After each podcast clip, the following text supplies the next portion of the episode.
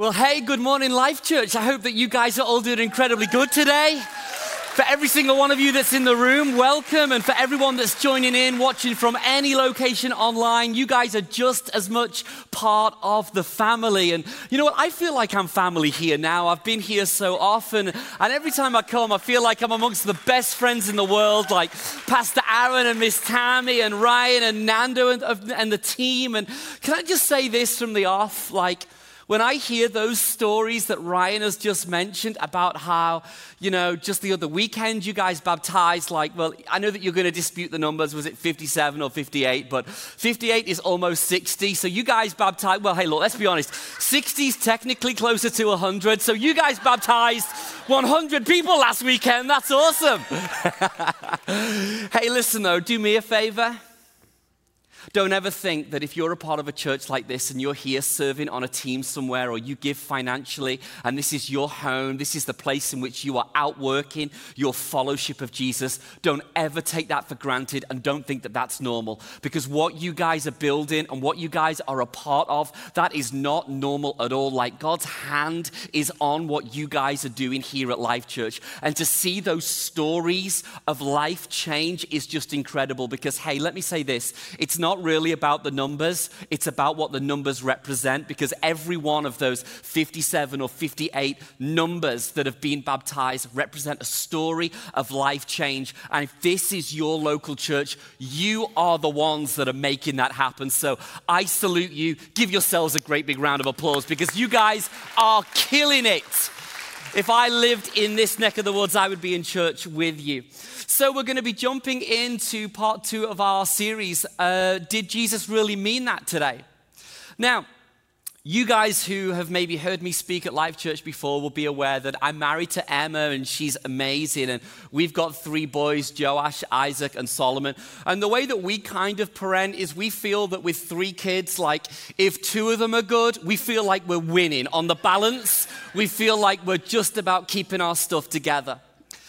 A couple of years ago, we took our boys ice skating, and like that's not like a typical like family hobby that we do. We just thought it'd be a fun thing to try, and um, some of us picked it up better than others. But one of our boys ended up falling on the ice quite badly, and he was quite distraught, and he hurt his wrist, and we had to take him off the ice. And then when we got home, he was still complaining about this wrist. But you know, like as a parent, you tend to fall into one of two camps. Like one camp is where you like mollycoddle your kids and you wrap them in cotton wool and you kind of you you you love on them and oh you need a plaster on your thing and well we're not like that at all. We're a little bit more like yeah, yeah, you'll be fine. Like, go to school, do your thing, it'll get better. So, as parents, Emma and I, we send our son, uh, he's called Isaac, we send him into school, and um, yeah, we get a phone call that day, and it's from the school nurse telling us we need to take him to hospital because she thinks he's broken his wrist. So, we're feeling like we're not very good parents at this point in our life. Uh, you know, trying to teach him to be tough, but he has a broken wrist. So, we take him to hospital and he gets the whole thing in a plaster cast and he's like in that for about six or seven weeks. But the day after he had his whole wrist in a plaster cast, he comes home with this letter and he says to us, you know, will you sign the letter? And we're like, well, what's the letter for? He says, Well, I need to be allowed one of those iPads in school because I can't write anymore. And I'm like, Do you think I'm stupid? You've hurt your left hand, you're right handed. You don't need that. He has a major meltdown and he goes, What do you mean I'm right handed? He goes, I'm, I'm left handed, I, I, can't write. And now tears start to come down his eyes. He goes, eh, Do you think I'm do you think I'm right-handed? Like, do you not know? Do you not know me at all? I've been left-handed my whole life. So I literally, I just discreetly walk out of the bedroom door. I run downstairs and I find my wife. I say, Anne, Isaac says he's left handed, and she's like, he's not right. He is right hand. Right, hang on. So she goes marching up to his room and says, like, hey, listen, you're right handed.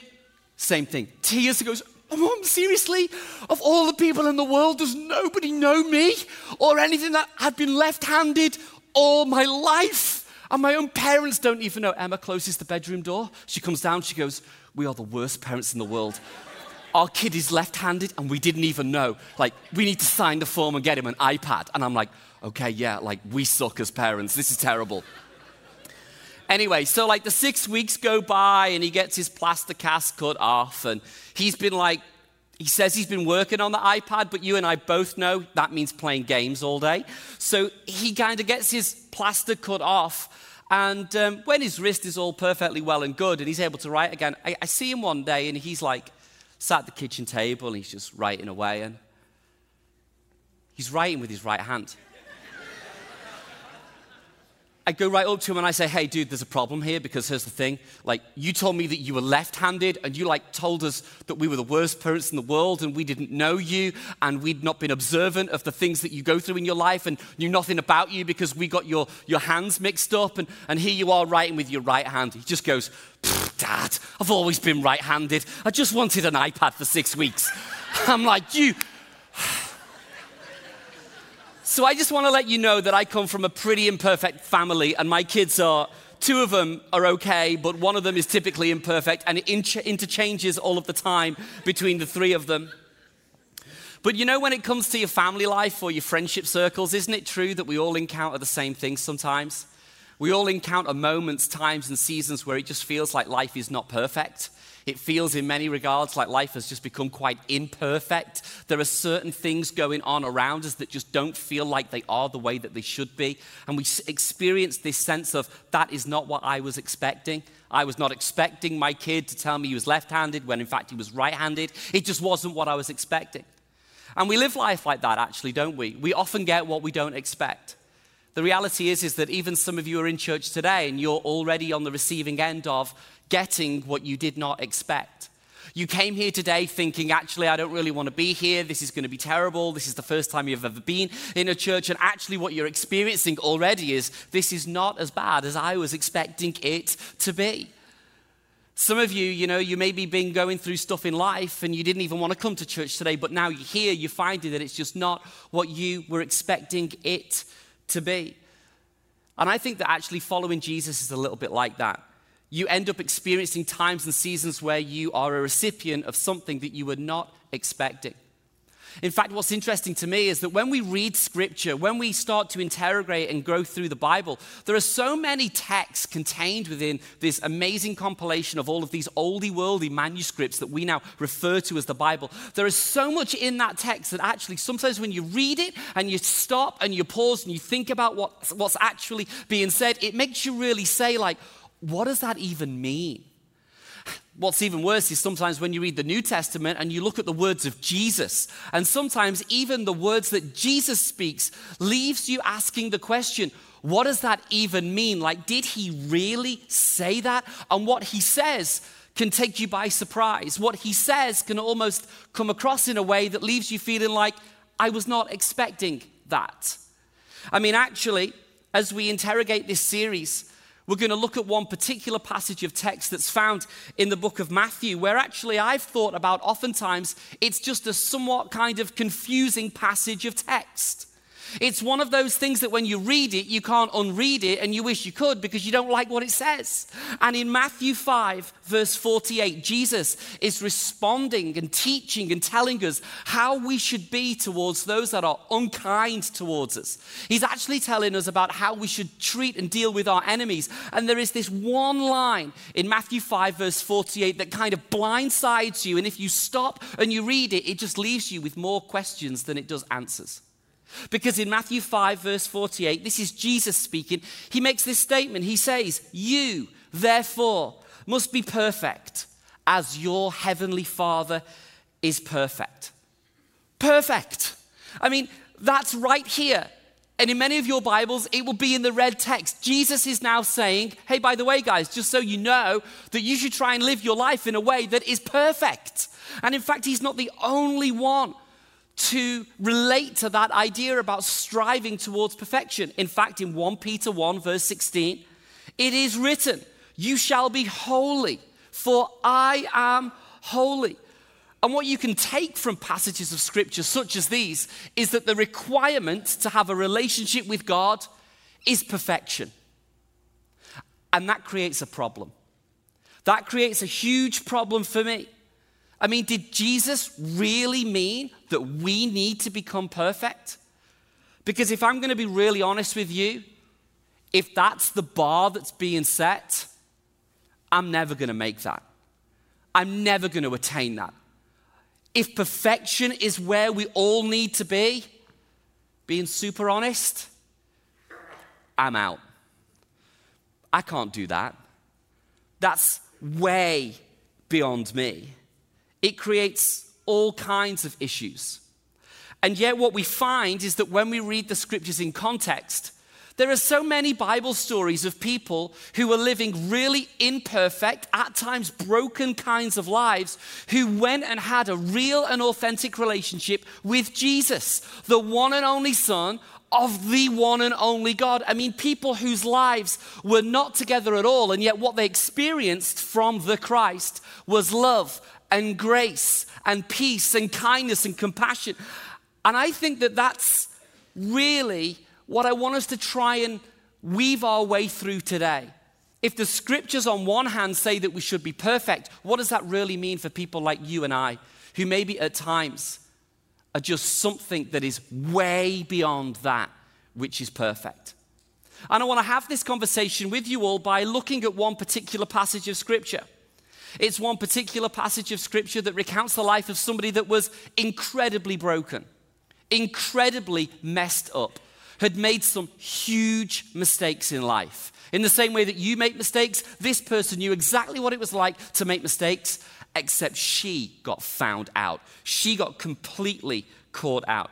And here's the cool thing even if you're not a follower of Jesus and yet you're just in church today checking things out, you don't even need to necessarily believe in Jesus to believe that this story happened.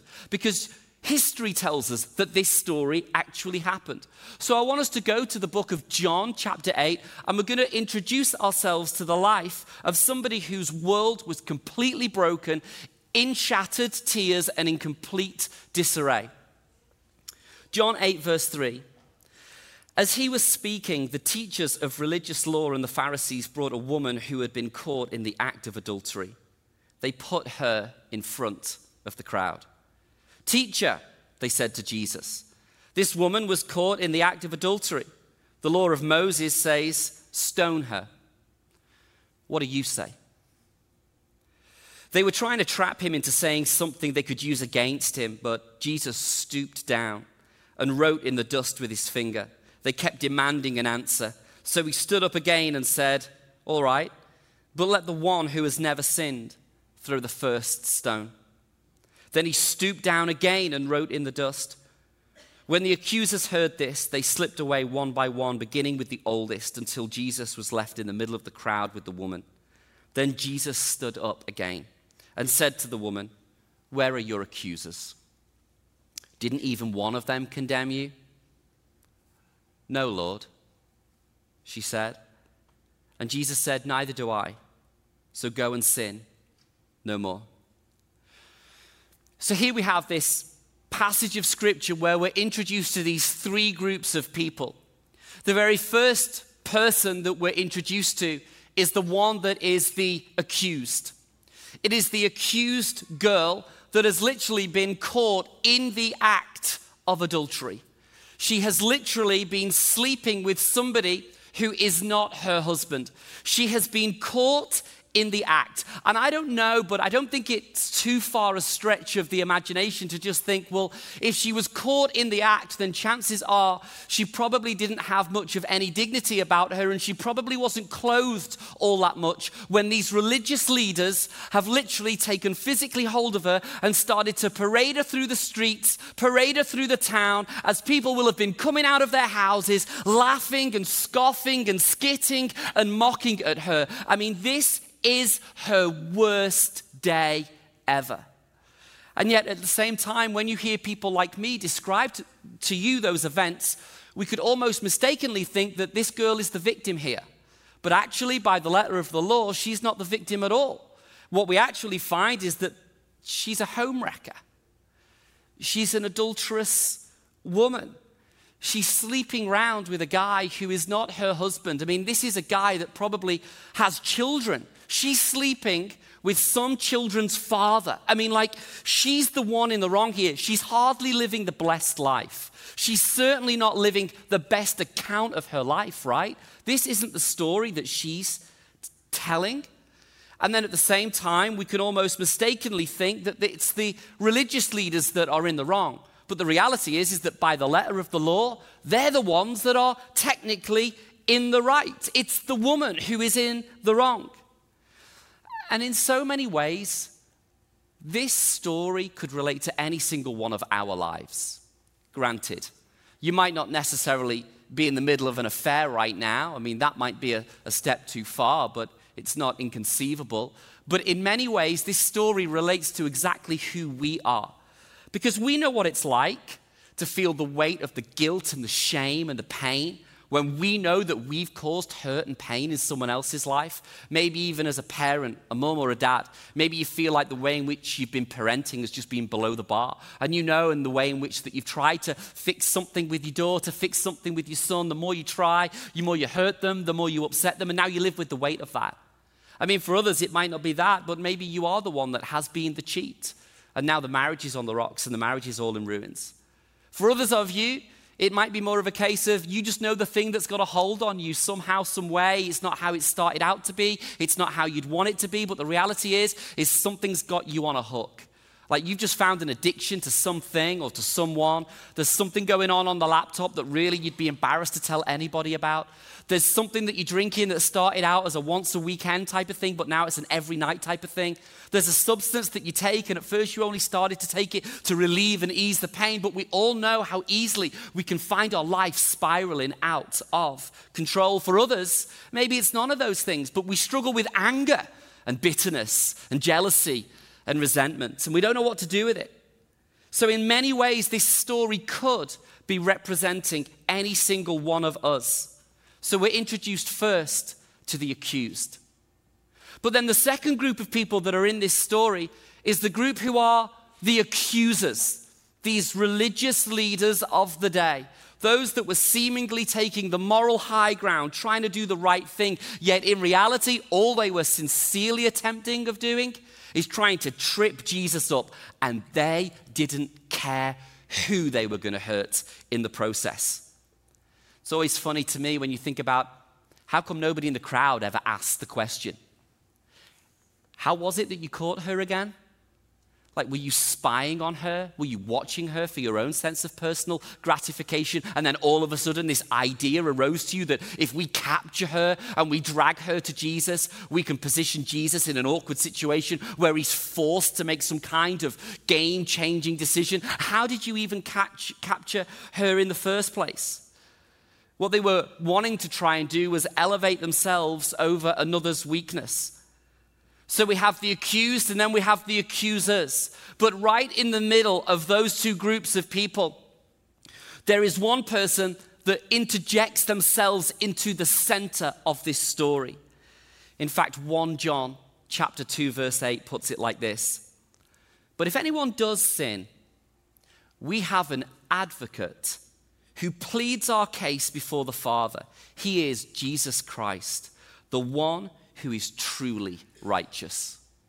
The third party in the story, now in and amongst the accused, the accusers, is now the character of Jesus, who is playing this role of an advocate, getting right in the middle of this woman's brokenness. And I think that when we start to consider the question, do I need to be perfect?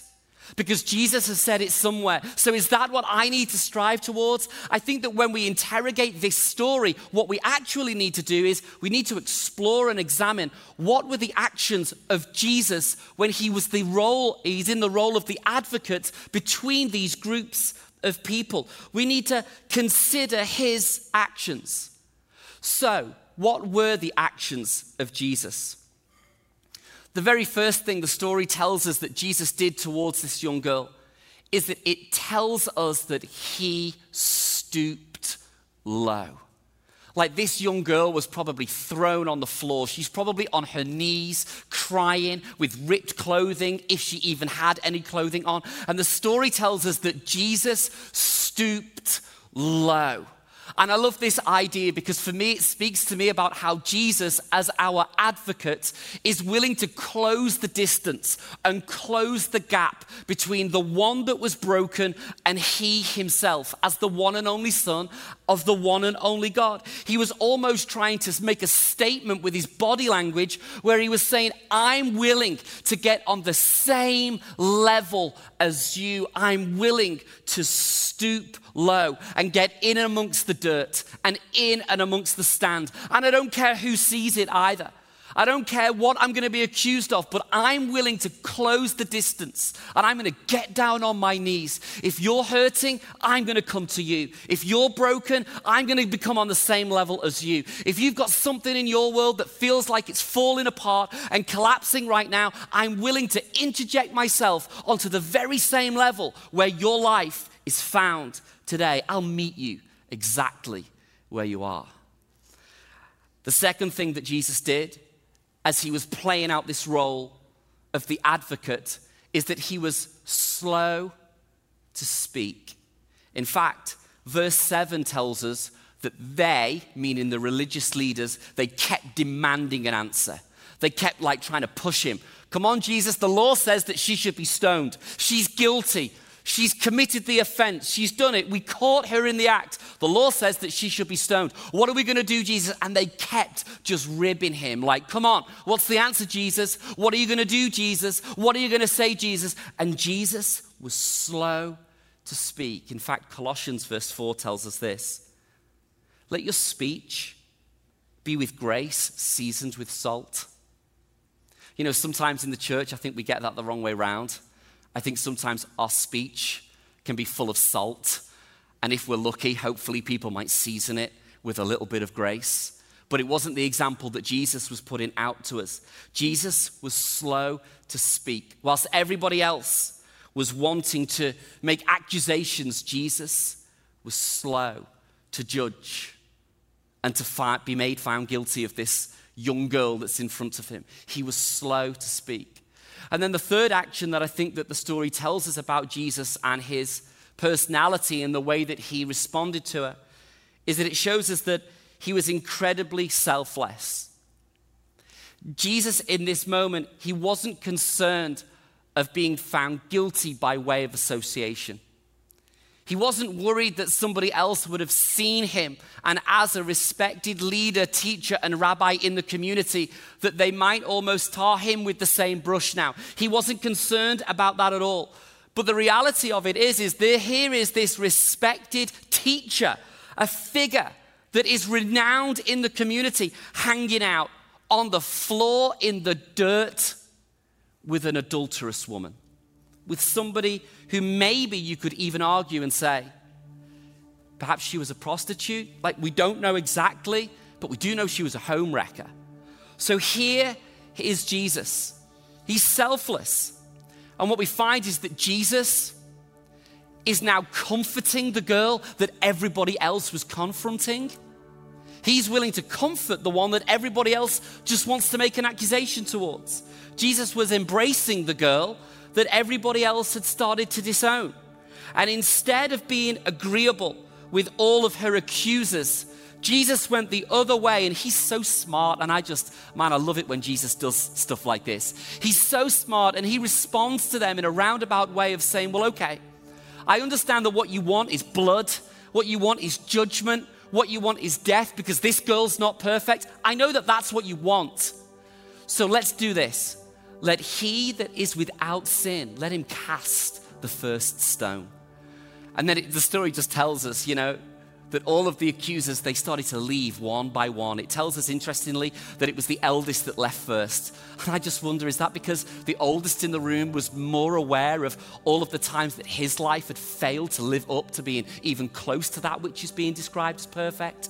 Was it the older one that was able to recount all of his sin from his youth and feel and think about all the ways in which he's fallen short? But they all started to leave.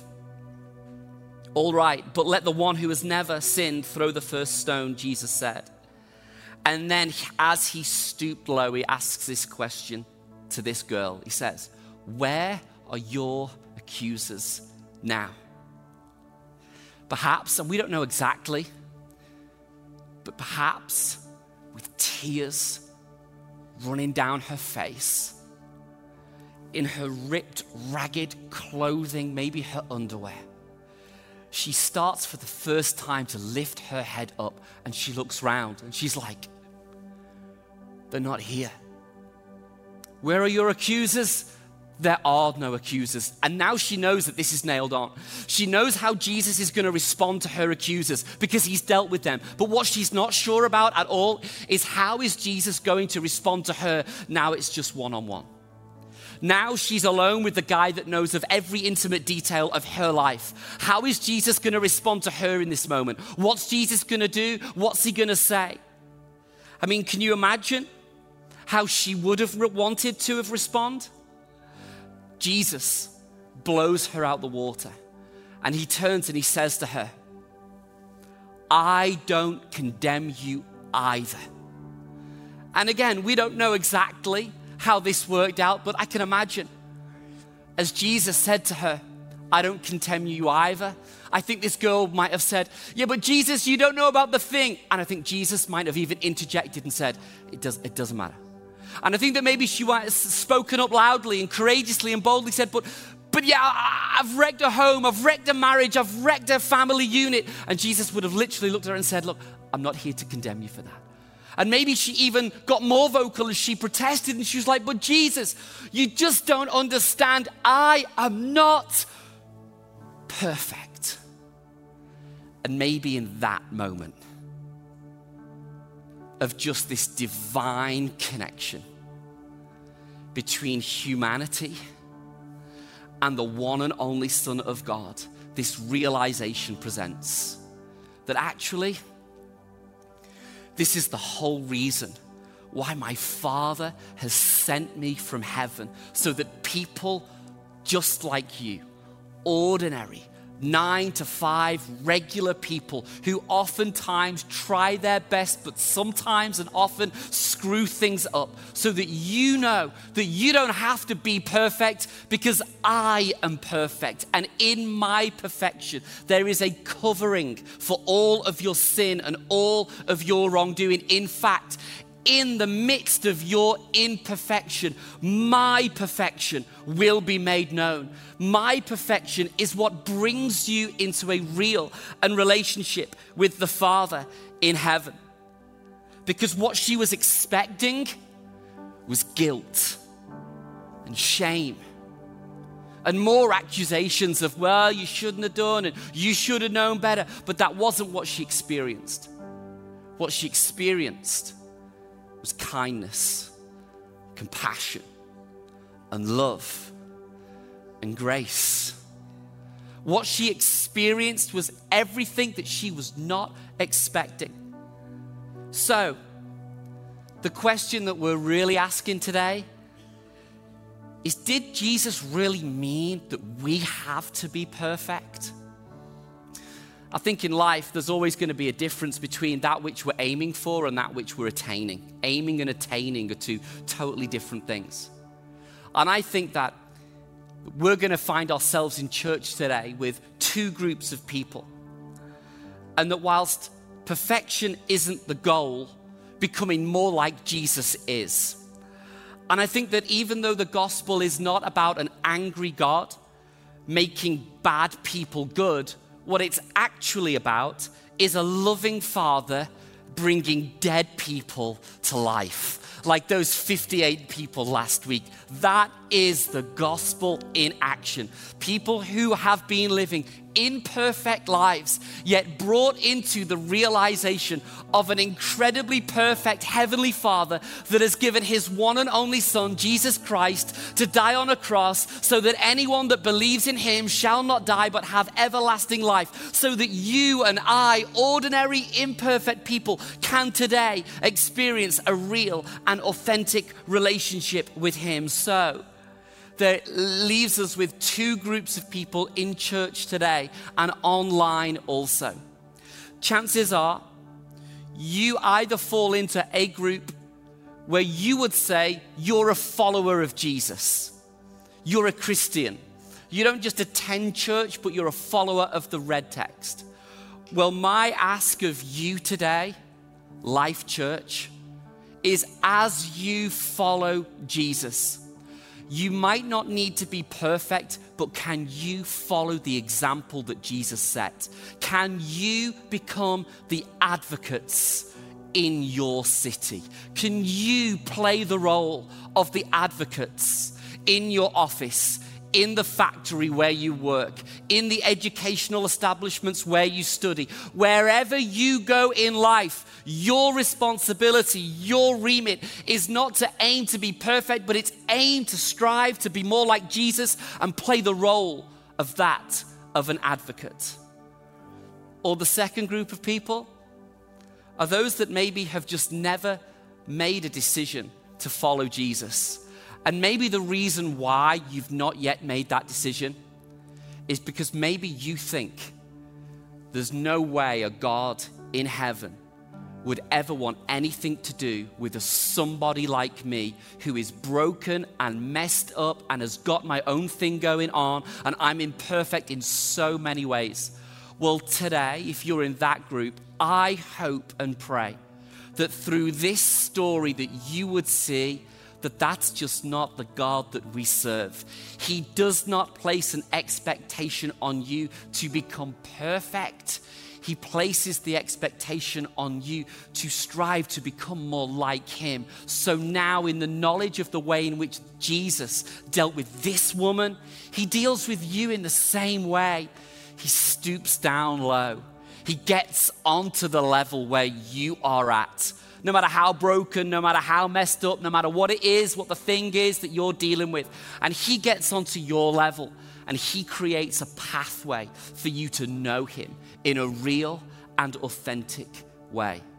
So, as I close and wrap up today, I'm going to say a prayer in closing. And I guess that I'm going to pray for those of us that follow Christ that we really would become more like Christ.